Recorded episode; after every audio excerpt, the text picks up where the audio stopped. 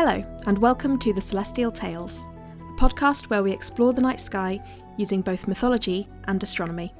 In each episode, I, Gemma Kerr, will tell you a story that a culture has linked to a constellation, as well as describing some of its astronomical features and how you can observe them yourself. In this, the first episode, we are exploring the constellation of Orion, one of the most recognisable constellations in the night sky.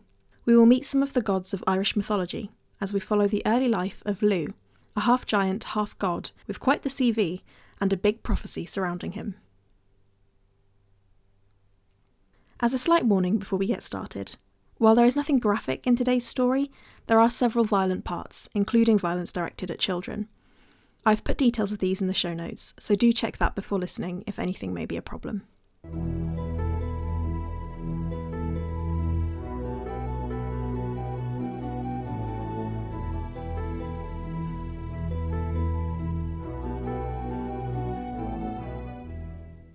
The poems that tell the mythology of pre Christian Ireland describe it as a beautiful yet wild place, in which several different groups battle for control. The forces of nature and magic are incredibly important, and each group's relationship with them dramatically affect their chances of survival.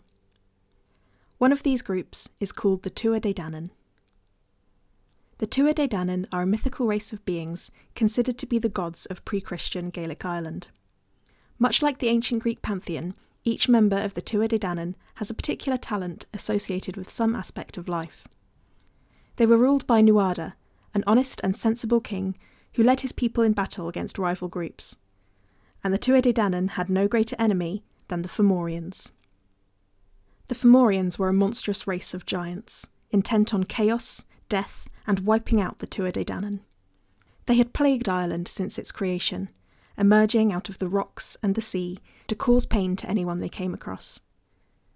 Sometimes referred to as demons, the Fomorians could be powerful and violent, but also beautiful and cunning.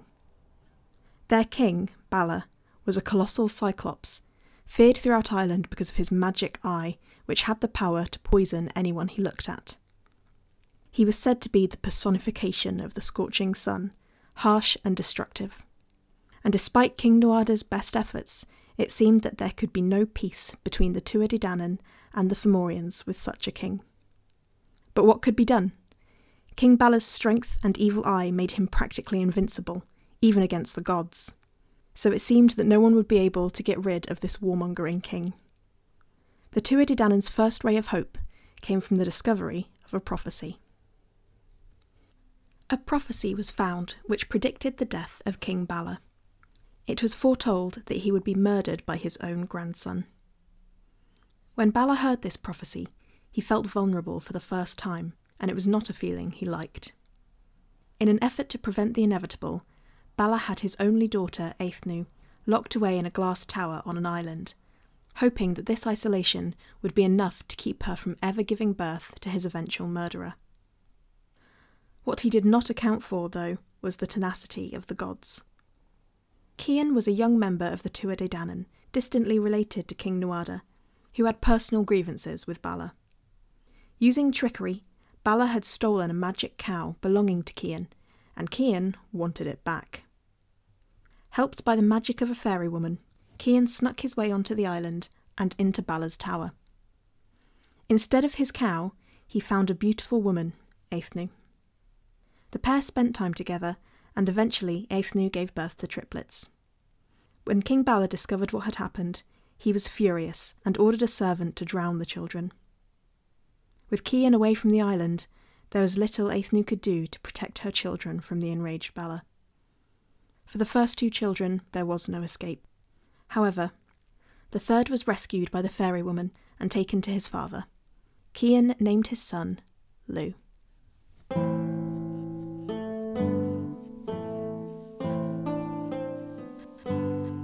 Was raised in hiding from his grandfather, with help from a series of powerful foster parents, including a god of the sea and the god of smithing. He was a clever child who had picked up skills quickly from these various parental figures. As he grew into a young man, this cleverness became restlessness, and Lugh decided it was time to go and find his own place among the gods.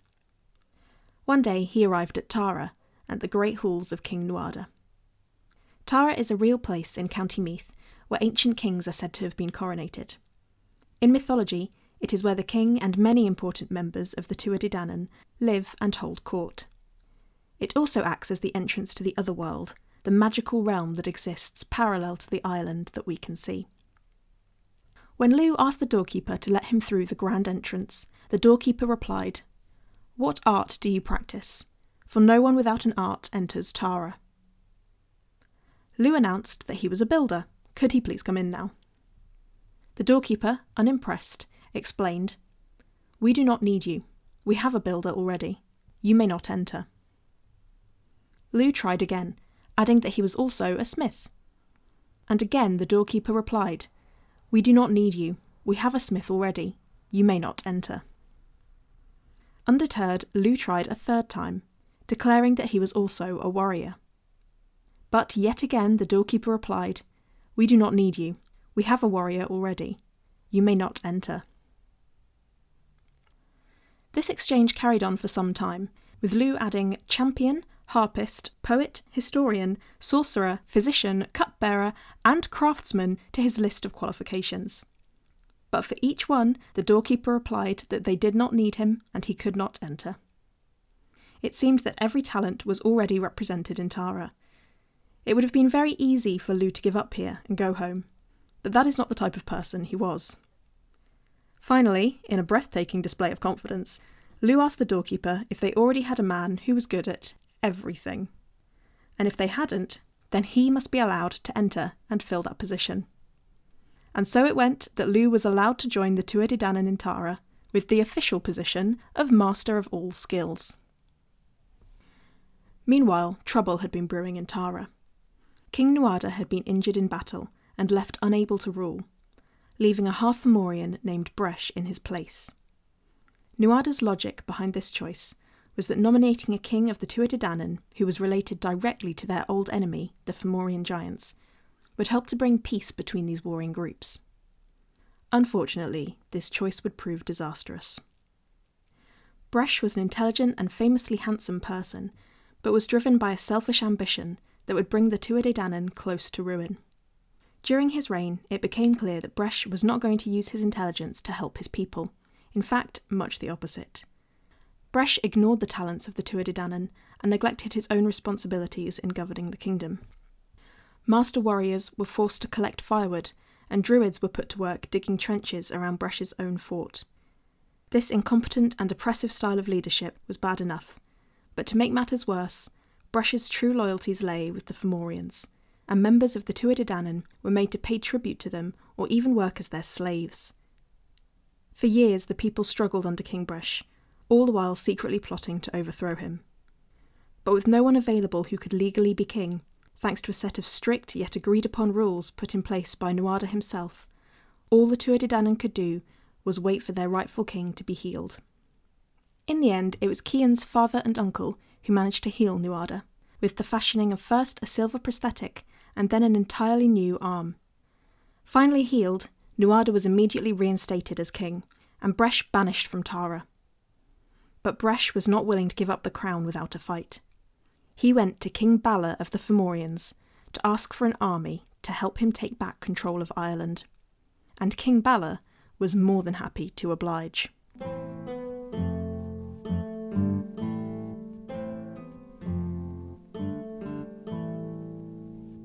This was the Tara that Lugh found as he entered, a Tara preparing for a Fomorian war. Not one to make a quiet entrance, upon arrival, Lugh immediately takes up a challenge offered to him by the court champion to a flagstone throwing contest.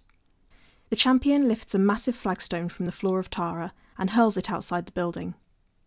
Not once questioning his own skill, Lugh goes to the stone and manages to hurl it right back into place, winning the contest. In his first night in Tara, Lugh also manages to beat everyone in a chess like game and put on a moving heart performance that lasts well into the night.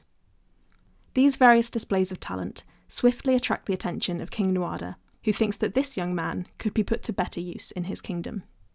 King Nuada put Lugh and his many talents to work, organising a strategy for their upcoming war against the Fomorians. Lugh proved to be excellent at battle planning. His strength lay in recognising the talents of the people. Lugh asked each member of the Tuatha Dé Danann what they could bring to the fight. The sorcerer told Lugh that he could shake the mountains underneath the Fomorians, so it would seem that the mountains of Ireland were on their side. The cupbearer told Lugh that he could keep all water from the Fomorians, so it would seem that the lakes and rivers of Ireland were on their side. Each member of the Tuatha Dé Danann had something to contribute, and Lugh coordinated it all.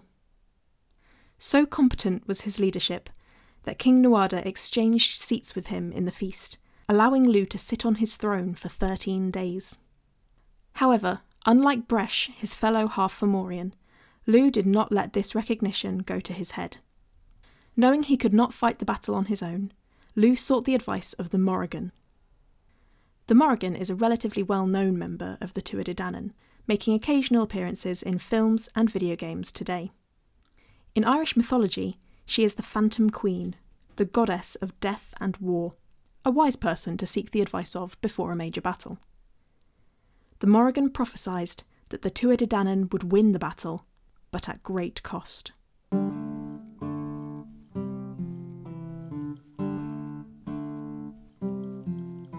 The day of the battle came. The armies of King Nuada of the Tuatha Dé Danann and King Balla of the Fomorians met at Moytura in County Sligo but Lugh was not among them. Fearing that his life would be the great cost foretold by the Morrigan, several members of the Tuatha Dé Danann had chosen to keep him safe in Tara, surrounded by an impressive guard of minor gods and his previous foster parents. This was frustrating for Lugh, who did not put in all this work only to let others die while he was sheltered. He knew that he and those guarding him had skills that would be sorely missed on the battlefield. Once again, Lugh asked each god guarding him what they could bring to the fight. The smith said that he could replace weapons as quickly as they could be destroyed in battle. The carpenter said that he could supply any shields that would be needed. And the Morrigan, who had a bit of a flair for the dramatic, said that she could bring pursuit, death, and subjugation. Lugh addressed each of the gods in this way, acknowledging their talents and building their courage, until everyone left on Tara let out a massive war cry and went to join the battle. Lugh arrived at Moytura just in time to see King Balla step into the fray. All around him, the Tuatha were holding their own against the Fomorians, with each god playing their part exactly as they had planned with him. But nothing could stop the power of King Balla and his poisonous eye. Wherever he focused his gaze, gods were falling. The battle raged on, and as Lugh flung a spear from his chariot at a nearby giant, he turned to see Balla focus his eye straight at King Nuada. And just like that, King Nuada, the benevolent leader who'd taken Lugh in and trusted in his skills, fell, never to rise again. Lugh reacted immediately, turning his chariot to ride towards Balla. He knew he would have to act quickly, as Balla began to turn his eye on him. Having just thrown his spear, the only weapon Lugh had with him was his old slingshot, but it would have to do. Lugh readied a stone, aimed ahead, and with lightning fast accuracy, hit Balla directly in the eye, and its poisonous magic was instead directed at the Fomorians close to Balla as he fell. And thus, the prophecy that King Balla would be murdered by his own grandson came to pass. Both armies now kingless, it was time for both Half-Fomorians, Lugh and Bresh, to take leadership. The Tuatha quickly rallied behind Lugh, and with the help of the Morrigan, they easily defeated what was left of the Fomorian army. Many Fomorians retreated into the sea, but Bresh, the incompetent king whose ambition started it all, was captured. The Tuatha looked to Lugh to decide what to do with him. Bresh begged to be spared, saying that he had talents to offer Ireland. First, he offered to ensure that the cows in Ireland always gave plenty of milk. No, said Lugh, as you do not have control over such things.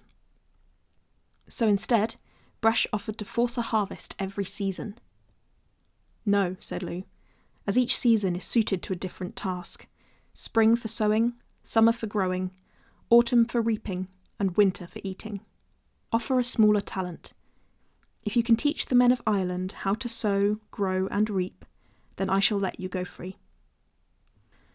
And so Bresh was released, on the condition that he continue to teach the Irish how to grow the best crops from their land. The Tuatha returned to Tara, where Lugh was crowned as their rightful king. And so, the master of all skills became the god of kings, justice, and rulership. That's where we're going to leave the story for now. There are many other stories in Irish mythology involving Lugh and the rest of the Tuatha Dé Danann, including the birth of Lugh's very famous son, Cuchulainn. But that will be for another time. As with most mythologies, the details of these stories vary between tellings, so there are many different versions of them. Similarly, constellations may have links to many different stories, and in most cases, the exact figure that a constellation may have been initially linked with is very much up for debate. Very few of the Old Irish names for the constellations have survived, so usually the ancient Greek name is used.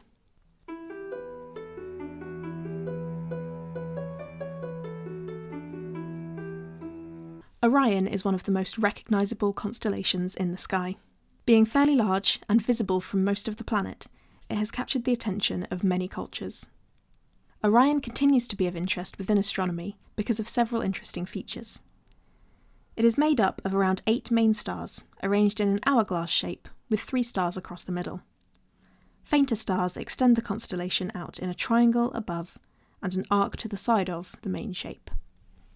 Orion contains two of the brightest stars in the night sky, Rigel and Betelgeuse, or Betelgeuse as it is better known. As a side note, people love to argue about how to pronounce the name of this star, but there is no official and agreed upon correct way, so I'm just going to stick with Betelgeuse because it's how I first learned to say it.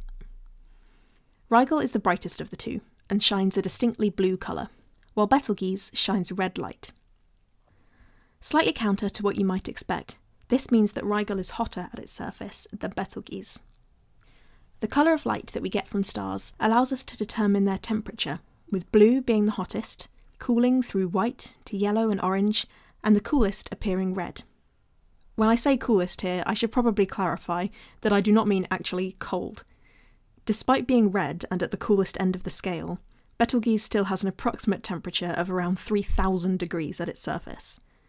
In contrast, the blue Rigel has an approximate temperature of around 11,000 degrees at its surface. As well as its distinctive red colour, Betelgeuse is also famous for being near the end of its life. Stars shine through a process called nuclear fusion, in which hydrogen gas is smashed together to make heavier elements.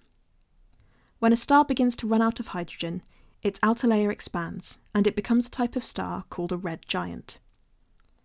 The nuclear fusion process continues, but using helium, the next element up in the periodic table, instead of hydrogen. This is most likely what's happening inside Betelgeuse at the moment.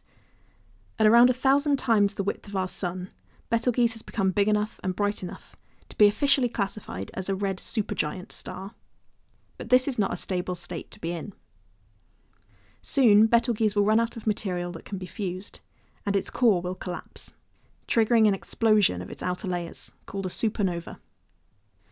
Unfortunately, it's currently impossible to predict exactly when this will happen.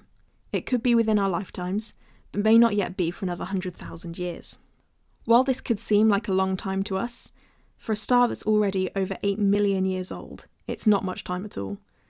When it does happen, the Betelgeuse supernova will be so bright that you'll be able to see it during the daytime for weeks.